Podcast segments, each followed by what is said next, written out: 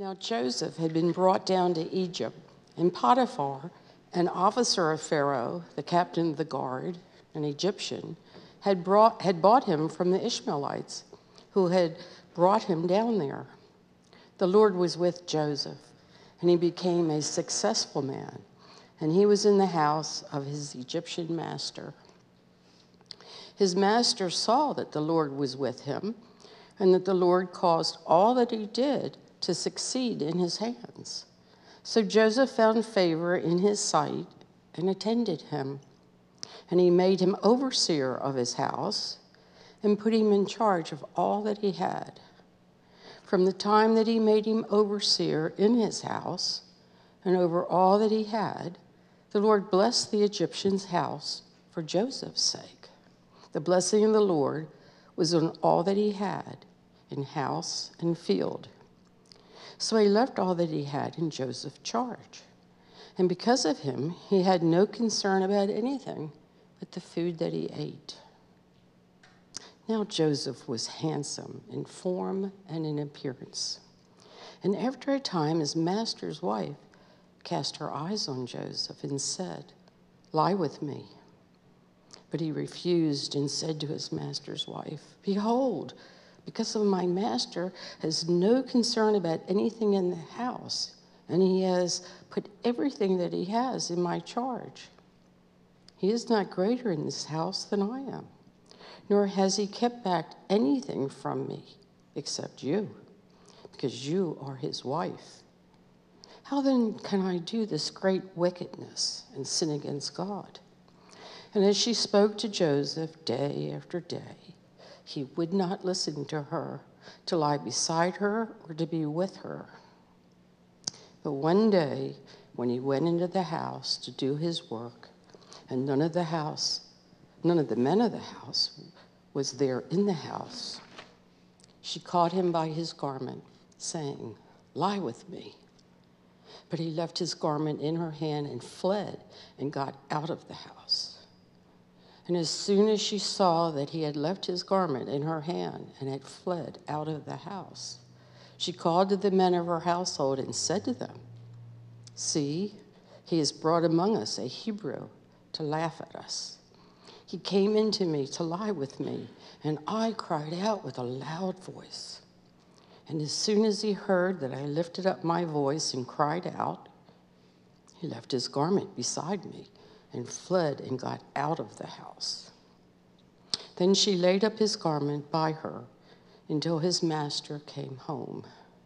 And she told him the same story, saying, The Hebrew servant whom you have brought among us came into me to laugh at me. But as soon as I lifted up my voice and cried, he left his garment beside me and fled out of the house. As soon as his master heard the words that his wife spoke to him, This is the way your servant treated me, his anger was kindled. And Joseph's master took him and put him into the prison the place where the king's prisoners were confined, and he was there in prison. But the Lord was with Joseph and showed him steadfast love and gave him favor in sight of the keeper of the prison. And the keeper of the prison put Joseph in charge of all the prisoners who were in the prison. Whatever was done there, he was the one who did it. The keeper of the prison paid no attention to anything that was in Joseph's charge because the Lord was with him. And whatever he did, the Lord made it succeed. This is the word of the Lord.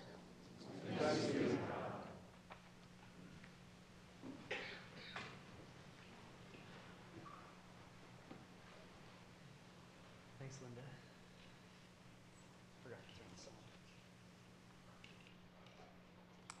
More good storytelling here happening. Before we jump into that, um, just uh, wanted to give a brief update on our new location search. We've, we've been talking about this for a few months now, um, uh, looking for a place where we can meet in the morning, where we have a little more space to, to spread out. a little bit. Um, so we have uh, a small team of folks that are, have been working on this, collecting, uh, doing research, following up with places. We've identified a handful of potential locations, and we're kind of working through the process. These things don't normally work very quickly. And as we always say, as we've said from the day that we started meeting, we have never been in a hurry. So we're not like in a hurry, hurry, hurry, but we are pressing forward, we're moving forward. And so we want to invite you over these, over these summer months as we kind of get into the uh, nitty gritty of nailing, some, nailing something down to pray for God to provide the right place for us. Um, I assume many of you have been praying. We've been praying for God to provide, but provision comes from the hand of God. And so we want to invite you to do that sort of intentionally and rhythmically a little bit over the, the course of the summer. So what we'd like to do is just pick a day, invite you to pick a day during the week two, two days or five days or seven days, and stop at noon. set your alarm, set a time, stop at noon, and just pray that God would provide. Spend two minutes, five minutes, 40 minutes, whatever you have available, um, to pray that God would provide, and knowing that others around the church are, are doing that as well. So we just want to invite you to pick at least one day a week, stop and pray as we go through this summer that God would provide that for, for us as a congregation. So um, if you have more questions, comments, thoughts, you can talk to me or Lem about that. Let's pray and then we'll talk about Joseph. Father, we ask now that as we uh, look into your word, that you would do for uh, us what we cannot do for ourselves. Uh, that is to see you clearly, uh, to understand things that are discerned spiritually, that you would open the eyes of our hearts and the eyes of our minds, give us illumination, that we might know your grace and your comfort and your presence. We pray it in the name of Jesus. Amen. There's a, there's a famous little scene in The Little Mermaid where she's holding the little flower and she's pulling off the petals. You remember this? And she says, He loves me, He loves me not. He loves me, He loves me not. And if I was writing a, a Disney movie for Joseph, I would put that scene in right about now not for Joseph and Potiphar's wife, but for Joseph and God. Right? If you're Joseph, remember how this story has unfolded? You're the favored son. And by the end of the chapter, you found yourself sold into Egypt. Now you're the favored slave. By the end of this chapter, you're in prison. And then, then now at the end of the chapter, you're back in favor again. And is, Joseph has experienced over these last couple of chapters a lot of sort of inconsistency. It's like a whiplash it sort of feels like God's favor whiplash, right? He's like, things are going well, things are going terrible. Things are going well, things are going terrible. And he starts in a dark place in this chapter, but he ends in an even darker place, right? He's a slave in someone's house, but now he's in prison. He's like, you see this like downward descent that he's been on. And it's kind of like this roller coaster ride where he's up and down and up and down and up and down. And he's, I got to imagine that in a lot of these moments, he's kind of looking up at heaven and saying, like, what, well, are, you, are you for me or not? Are you helping me or not? Are you giving me success or are you not? Right? He's back and forth and back and forth. And I wonder how many of us play a similar game with God from day to day, from week to week. Right? We have these moments of where things are going well and it feels like we have the favor of God on us. We're succeeding, things that we're touching are going well, and then we have these moments where things are bad and sad and we feel alone and frustrated and we're not getting the results that we expected. And God's blessing seems inconsistent at best, or maybe for some of you, non existent at all. And we wonder, like, is God for us? We have situations in our life that we just literally cannot explain why they are the way they are or how they could possibly work out for good. Because like there's, there's small things, right? Like you, you lost your keys, or it like rained on your parade, or your graduation party, you're stuck in traffic. Like those things you can like figure out how, oh, I was stuck in traffic, and so I avoided this accident, and God worked it out for good. And you kind of do the calculus to make a reason why this bad thing that happened turned out for good. But then there's the big things like war in Ukraine. And you're like, how can that turn out for good? Or cancer or divorce. And these big, heavy, kind of down things confront our faith, right? Our faith in God and in His goodness. And if you're sold by your brothers into slavery, and then you're cast down into the prison and you go down, down, down, at some point you have to look at God and say, What's, what's up? Like, what's going on here? And I suspect that for many of you, having probably heard this story before, maybe even in children's books, that you've heard this story taught as a story about temptation and integrity. And, and it's not not about that, as that's an, a key plot point in the overall story, but there's something, um, there's something bigger going on here. Because the, the big idea of resist temptation is not a good enough big idea for this story. One reason is because it doesn't actually work out for Joseph, right? and so if that's the big, if the, if the biggest thing that I have to say from this passage is resist temptation, didn't work out for him, so why would you try it anyway, right? There has to be something different. And even though this is sort of a lurid story, we, I don't want you to miss the forest of the Joseph story for the trees. Right? There's sort of a deeper magic happening in this passage. I said that God, this story is about God, the whole story of Joseph is about God working in broken places, fulfilling his promise in surprising ways. I'll continue to say that every week, right? God working in broken places to fulfill his promise in surprising ways. And this particular episode in the story is about God's presence in the darkest of those moments in the story, in the most confusing of times where God is doing his secret work in ways that sort of evade and confound and avoid our understanding of them. And so, the story today, what I want you to see in this story is this invitation to trust God when really there seems to be no immediate reason to do so. Right? That's kind of part of the point here. In places that I know many of you are in or have been or will be in, places of darkness and loneliness and confusion and frustration and concern about how whatever is happening to me right now could possibly work out for something good. Before I jump into that, I want to zoom out real quick on the story of Joseph. Um, and I brought some slides, which will make some people laugh.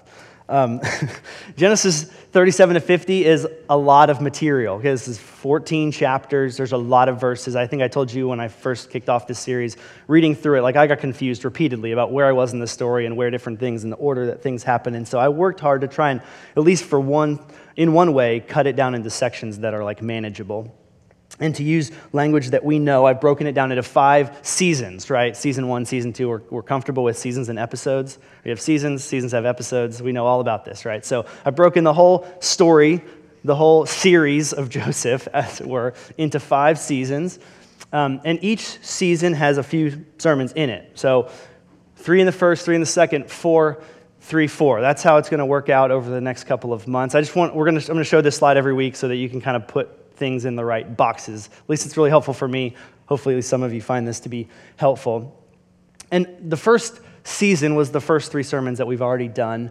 And I called this, in my own notes, I called this Living in Light of God's Promises. I talked about the story, put the next slide. Story was the first week. We talked about the story that God is writing from Genesis chapter 37, verse 1. Went back to Genesis 12. Then I talked about family dysfunction and how the promises of God were sort of confronted by the family dysfunction of the family that God chose to fulfill those promises for. And then last week, Daniel talked about compromise and looked at Judah and Tamar and the way that they're just complete compromise in the face of what God had called them to do was a threat to God's promises, and yet the story continues, and we saw that Judah himself ends up being the one that leads to Jesus. Right? So God is fulfilling his promises in the midst of all this chaos. So today we're starting a kind of mini series inside here, a new season. This is going to be about the providence of God over the next three weeks, looking at Joseph. This first kind of half, that happened in, in Canaan, where Jacob and his family were living. These next three weeks, they happen in Egypt, and they focus on Joseph and his life. And that's the story that we just read that begins with this verse. Now, Joseph had been brought down to Egypt. There's a very clear scene transition here in the story. And Potiphar, an officer of Pharaoh, the captain of the guard, an Egyptian, had brought him or bought him from the Ishmaelites who had brought him down there. So I want you to see as we look at the rest of this story sort of two interlocking storylines, two things that are happening in Genesis 39 that are patterns for how God works in our life and in our world now. Okay, two sort of things that are working together. And here's the first one is that what you see here in Genesis 39 is God's providence accomplishing God's purposes. God's providence accomplishing God's purposes. Now, before I show you that in the text, I want to define providence. If you've lived in Charlotte for like more than five minutes, a lot of things around here are named Providence, right? You probably drove on Providence Road to get here. Right? You may have been, or you may live, some of you, in Providence Plantation or any other number of subdivisions named by Providence or Providence High School or restaurants. You may find yourself in a restaurant called Napa on Providence. Like the word Providence is just everywhere in the city. I don't know if you've ever thought about that before. The reason it's like that is because before Charlotte was what it is now, there were seven big Presbyterian churches that were here from the mid 1700s. And in 1767, Providence Presbyterian Church was founded. It's still here today, just north of 485. You've probably driven by a big, huge, white, really pretty church. Been around a very long time. There's seven Presbyterian churches, Presbyterianism denomination from Scotland, and the Presbyterians have a very long and very glorious history of emphasis on the providence of God. And they use the word providence all the time. And the founding document of the Presbyterian Church is called the Westminster Confession of Faith. And I want you to hear how they describe what providence is. We'll go to them because they sort of have, I think, a trademark on this word. So here's what the Westminster Confession says about providence it says, Providence is the reality that God, the great creator of all things, upholds, directs, disposes, and governs all creatures, actions, and things, from the greatest to the least, by his most wise and holy providence. That God governs, he upholds, directs, disposes, and governs all creatures, actions, and things, from the greatest to the least. That's the way that the Presbyterians define providence. There's another uh, confession from the Reformation called the Heidelberg Catechism. And question 27 says, What is the providence of God? And I just love this. Listen to the way they describe it. What is the providence of God? The almighty and everywhere present power of God, whereby, as it were by his hand, he upholds and governs heaven, earth, and all creatures, so that herbs and grass, rain and drought, fruitful and barren years, meat and drink, health and sickness, riches and poverties, yes, and all things come not by chance, but by his fatherly hand. That's the definition of providence. Or you know, sovereignty is the idea that God has power. Providence is the idea that God is using that power to move things in a particular direction. That's the providence of God. This is universal in all of the Reformed confessions, all of the, all of the Protestant confessions. Right? And this isn't the idea that God is like uh, Harry Potter with his wand and he kind of goes around and like makes things happen like with magic. That's like direct intervention. Sometimes we see God interact, we call that like supernatural intervention, where God comes down and waves his magic wand, as it were. Providence is more the idea that God is directing and governing all things indirectly that He's in control of the weather, He's in control of the family that you grew up in. He's in control of the way that birds operate and the way that they run or don't run into planes, right? All of these things, every little thing is indirectly under the governance and control of God. And the idea is that God is the main actor in the world, that God is the primary cause of all things. And He does that in cooperation with all creation, not against it, but in cooperation with. That's what we mean when we talk about providence. John Piper just released a book recently called, wait for it, Providence. Okay, he's, he's creative. Um, it's kind of his final book. It's like this thick, super crazy. Um, but if you want to learn more about providence, it's a good place to look.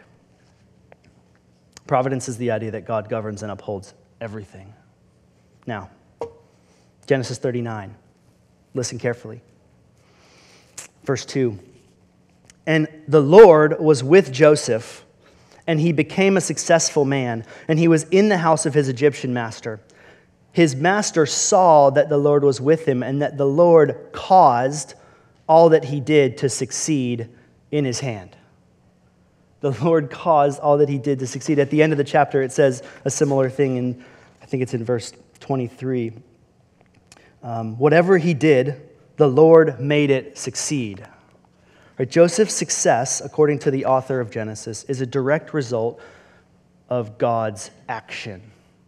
Again, not God as like Tinkerbell, right, casting pixie dust on him, but God giving favor, bringing favor to everything that Joseph did. Right? A casual observer would look at Joseph and sort of just see that Joseph seems to be doing well in life. But a theological observer will look and say, ah, that's the hand of God, that's the providence of God bringing success.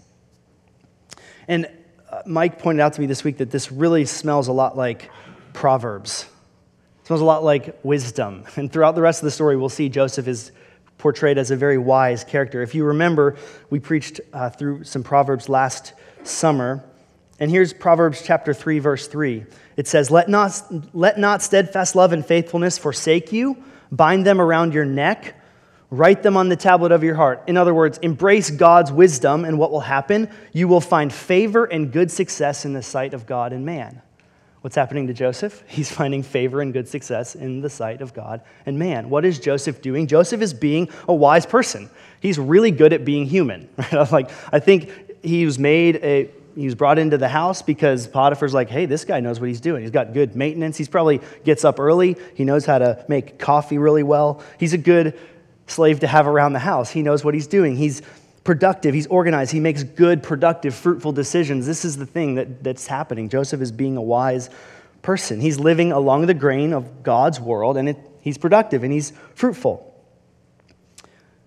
And Potiphar sees his success, and he wants to get in on that action. he wants to get in on the blessing of God for Joseph. And the author tells us that we're supposed to interpret that as God giving favor to Joseph. We have to ask why is God giving favor to Joseph? Last time we saw Joseph, he was in chapter 37. He was being a bratty little brother. Remember that? And Genesis 37 sort of implies that the reason that Joseph got sold into slavery was his own fault. Like he was being a brat to his brothers, he was kind of being prideful, he was going around boasting about his dreams, and he kind of causes his own enslavement, and he finds himself in his own mess with God blessing him. Why would God do that to Joseph in this moment? It's not a reward for good behavior. Genesis 12. You knew I'd find a way to bring this up, right? Genesis 12, verse 3. What was the promise to Abraham? Through you, Abraham, and through your family, all families of the earth will be blessed. In Genesis 37 and 38, the question is is God's promise dead? This family is in chaos. God's promise to bless the earth through this family, it must be dead, right? It must be dead, yes? The family's terrible. Judah and Tamar, everything's a mess. God must be like, he must have stepped out. He must be sleeping on the job. And then we get to Genesis 39, verse 5. I think this verse is amazing. I don't know if you've ever read this carefully before. From that time, Potiphar made Joseph the overseer in his house and over all that he had, and the Lord blessed the Egyptian's house for Joseph's sake. This is amazing. This is God fulfilling his promise to Abraham right here in Egypt through Joseph. Why is God blessing Joseph? To fulfill his promises. Why is Joseph successful? Because God uses his providence to fulfill his purposes. This is amazing stuff right here. This is God doing what God does. God is quite comfortable in this moment blessing Joseph, fulfilling his promises, no matter what the humans are going to do in the story. God is going to fulfill his purposes. And I want to just invite you to stop and ponder your own life because we tend to think and assume that most of our success is our own doing, don't we? Like when we are doing well, we're like, I must be pretty good at this. When we have success, we tend to think to ourselves, well, I, I earned this, I deserve it. And it's worth considering is God blessing you to accomplish His purposes? What might it look like to reinterpret your success in terms of God's desire to bless the world, not just you? But if we move on in the story, verse 6, the winds and Joseph's fate seems to change, right?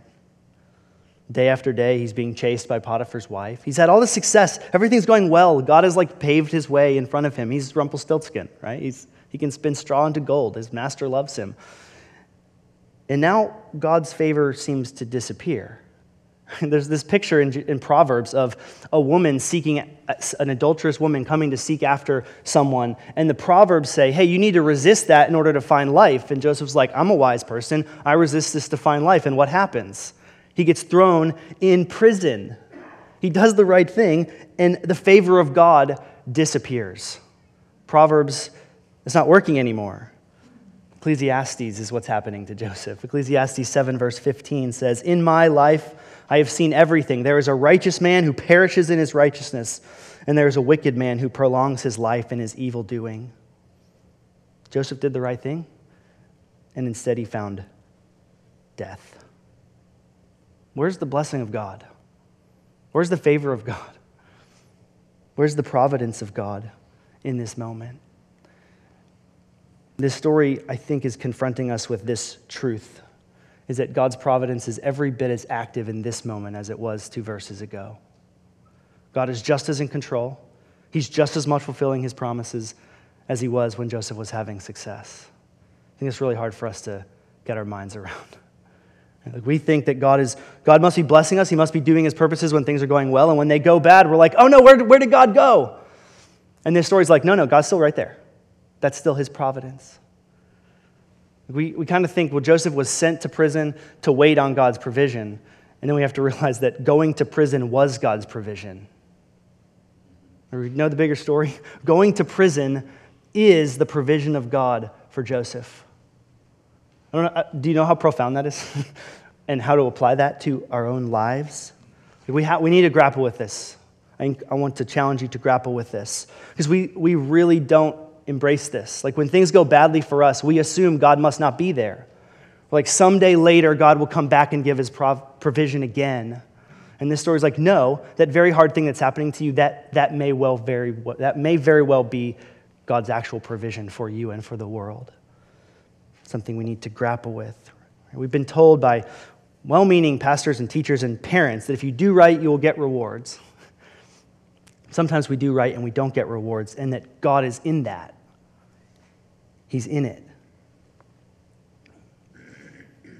And I think there's an invitation in this to use our imagination. When, we can, when, when things are not going the way we expect, the way we hope, can we say, Let's imagine what God might be doing here. We don't know. We don't have the benefit of our own lives being written down in the Bible so we can see the big picture and understand how God uses it. We're never going to get that. So instead, we're called out by this story to use our imagination. Maybe God is in this in a way that I can't even fathom. What if we talked about that with each other? What if we got together and, like, hey, this is really hard right now, and instead of just demanding that God take it away, although He invites us to ask Him for that, what if we said, how might God be using this? Not what can I learn from this, but what might God be doing to bless the world in this moment? How might God be mysteriously at work, bringing about his good purpose in this thing that's really, really hard? And the caution here is that God doesn't promise to like wrap up your storyline by the end of the episode. That good thing that he's doing, it might not be for you. Not everything's about you. I don't know if you know that. Not everything's about you. You know, serialized TV dramas. This is why I love this illustration so much. Like characters pop in for an episode and then they disappear. Like, what, you, you watch a crime show and like the first 30 seconds, whoever you see in that first 30 seconds, they're going to be dead by the second minute, right? They're, they always die. That person that you see, they're always, they always die. Maybe that's you. No, that sounds really sad, but that's God working a much bigger picture than just a happy ending for you and your story. He's working the restoration of the entire cosmos. He's inviting us to believe that He's doing that. Imagine God's providence in your life, in your success, and in your failings. In seminary, I was assigned this passage to write my very first sermon on, Genesis 39. So after I finished writing this sermon, I went back and I read what I had written, and it was not super impressive. But much of what I have just said was there in some form or fashion. And that was the end. This was the end. of the sermon that I wrote. And that's fine. If I just if I said this is it and we went home, that'd be a fine sermon. God's providence is at work. He's restoring the world. Can you believe that? That's great. It's true. It's helpful. It's from the story. It'd be a good sermon. But it but there's a better sermon here. Because there's another interlocking storyline going on here that Tara already preached for us at the beginning. God's providence is accomplishing his purposes, but in the meantime, God's presence is proving his goodness, proving that his purposes are good through his presence. Verse 2 says, The Lord was with Joseph. Verse 3 says, His master saw that the Lord was with him. After he goes to prison, but the Lord, in verse 21, was with Joseph The Lord was with him in verse 23. God was not just standing off on the sidelines directing things, he was with Joseph, with his presence. In the midst of whatever providence you find yourself in, whether that's great success, verses 1, 2, 3, 4, 5, and 6, or whether everything is just going wrong, horribly wrong, there's a call to believe that that's God's providence, but it's not a call from God standing over there. It's a call from God standing right next to you, saying, I'm right here. Right? This is part of, you could argue probably that this God withness is the theme of the entire Bible. God was with Abraham, and then listen to just these verses. This is to Isaac. God says to Isaac, Go to this land over there and I will be with you and I will bless you, and I will establish the oath that I swore to your father Abraham. Next generation, Jacob, Genesis 31. Then the Lord said to Jacob, Return to the land of your fathers and to your kindred, and I will be with you. After Joseph, they're, in, in, they're stuck in Egypt and they got to get out, and God chooses Moses. And what does he say to Moses? Moses is like, Hey, I can't go. And God's like, But I will be with you. And this will be the sign for you that I have sent you. When you have brought the people out of Egypt, you shall serve God on this mountain. They get out, they all die in the wilderness. God selects Joshua to send them into the promised land. Joshua 1, verse 5 No man shall be able to stand before you all the days of your life. Just as I was with Moses, so I will be with you. I will not leave you or forsake you. See, God's providence to accomplish his purpose is always accompanied by his presence. Lest you just think that's an Old Testament thing, right? Emmanuel means God with us. John 1 says, And the Word became man and dwelt with us. Jesus says in John, I will send the Holy Spirit to be with you. Jesus says in Matthew 28, Go and tell, to the ends of the earth, and I will be with you always, even to the end of the age.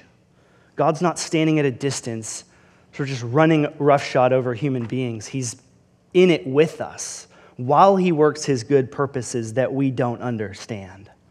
It's like a doctor says to a patient, right? I'll be with you the whole time. this is going to hurt a lot, but I'm going to be with you the whole time.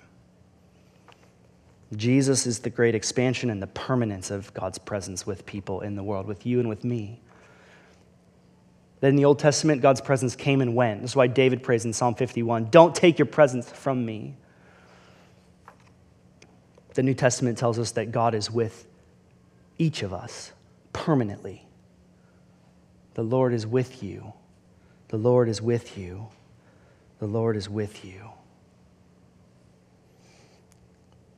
Two points of application.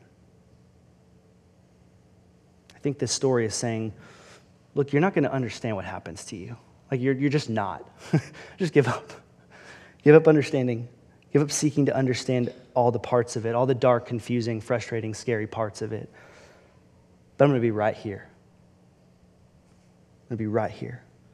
God's providence is varied. There there are blessings and there are difficult providences. There are terrible providences. But God does not rule the world with some kind of raw power. He's not just throwing humans aside and like telling us to sit down and shut up about it. He is right there with us, saying, I'm in this with you, walking in this providence, and I will give you the strength that you need. And everything that I cause and everything that I allow, God says, it's in service to my good purposes to bless the nations and restore all things. So I want you to be comforted by that. Take comfort in that. No matter what your providence is, whether it's a success providence or whether it's a Ecclesiastes providence, take comfort in God's presence. All right, my kids have been having a lot of bad dreams, and what do they do? They run into my room and they say, Hey, will you come be with me? You know how comforting physical presence is to a child? That's the image. That's the image. That's why the Heidelberg says that God directs all things by his fatherly hand.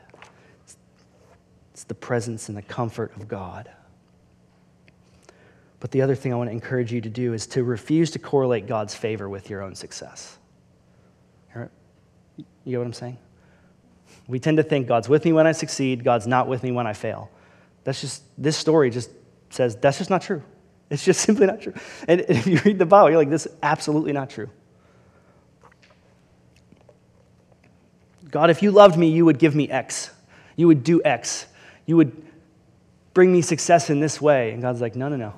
I know better than you. I'm right here. Just trust me. I'm right here. God's, he's not promised to tie up your subplot with a nice, neat bow.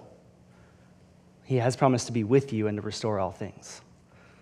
You can, you can take that to the bank. Heidelberg Catechism, question 28. It's the question after they define providence. Listen to this. What advantage is it to know that God has created and by his providence does still uphold all things? What advantage is it? That we may be patient in adversity,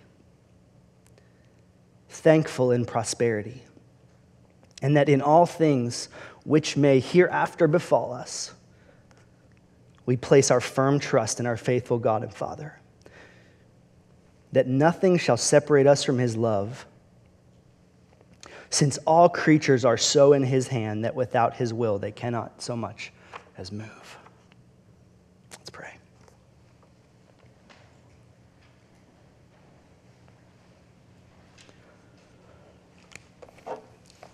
Father, we ask that you'd give us that patience in adversity, that thankfulness when we have success you'd give, give us the ability to imagine, to believe, to hope that no matter what providence we face, no matter what circumstance comes our way, that you uh, are in it with us and you are working everything for the renewal of the world. Pray that you give us joy in it, that it would fuel our, uh, our days as we struggle through darkness and difficulty, as we enjoy great success and favor.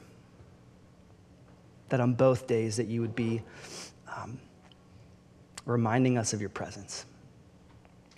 We pray now, as we do each week, that as we come to worship, as we gather, as we offer our whole selves to you, that you would bless our offerings, that you'd use them for your kingdom.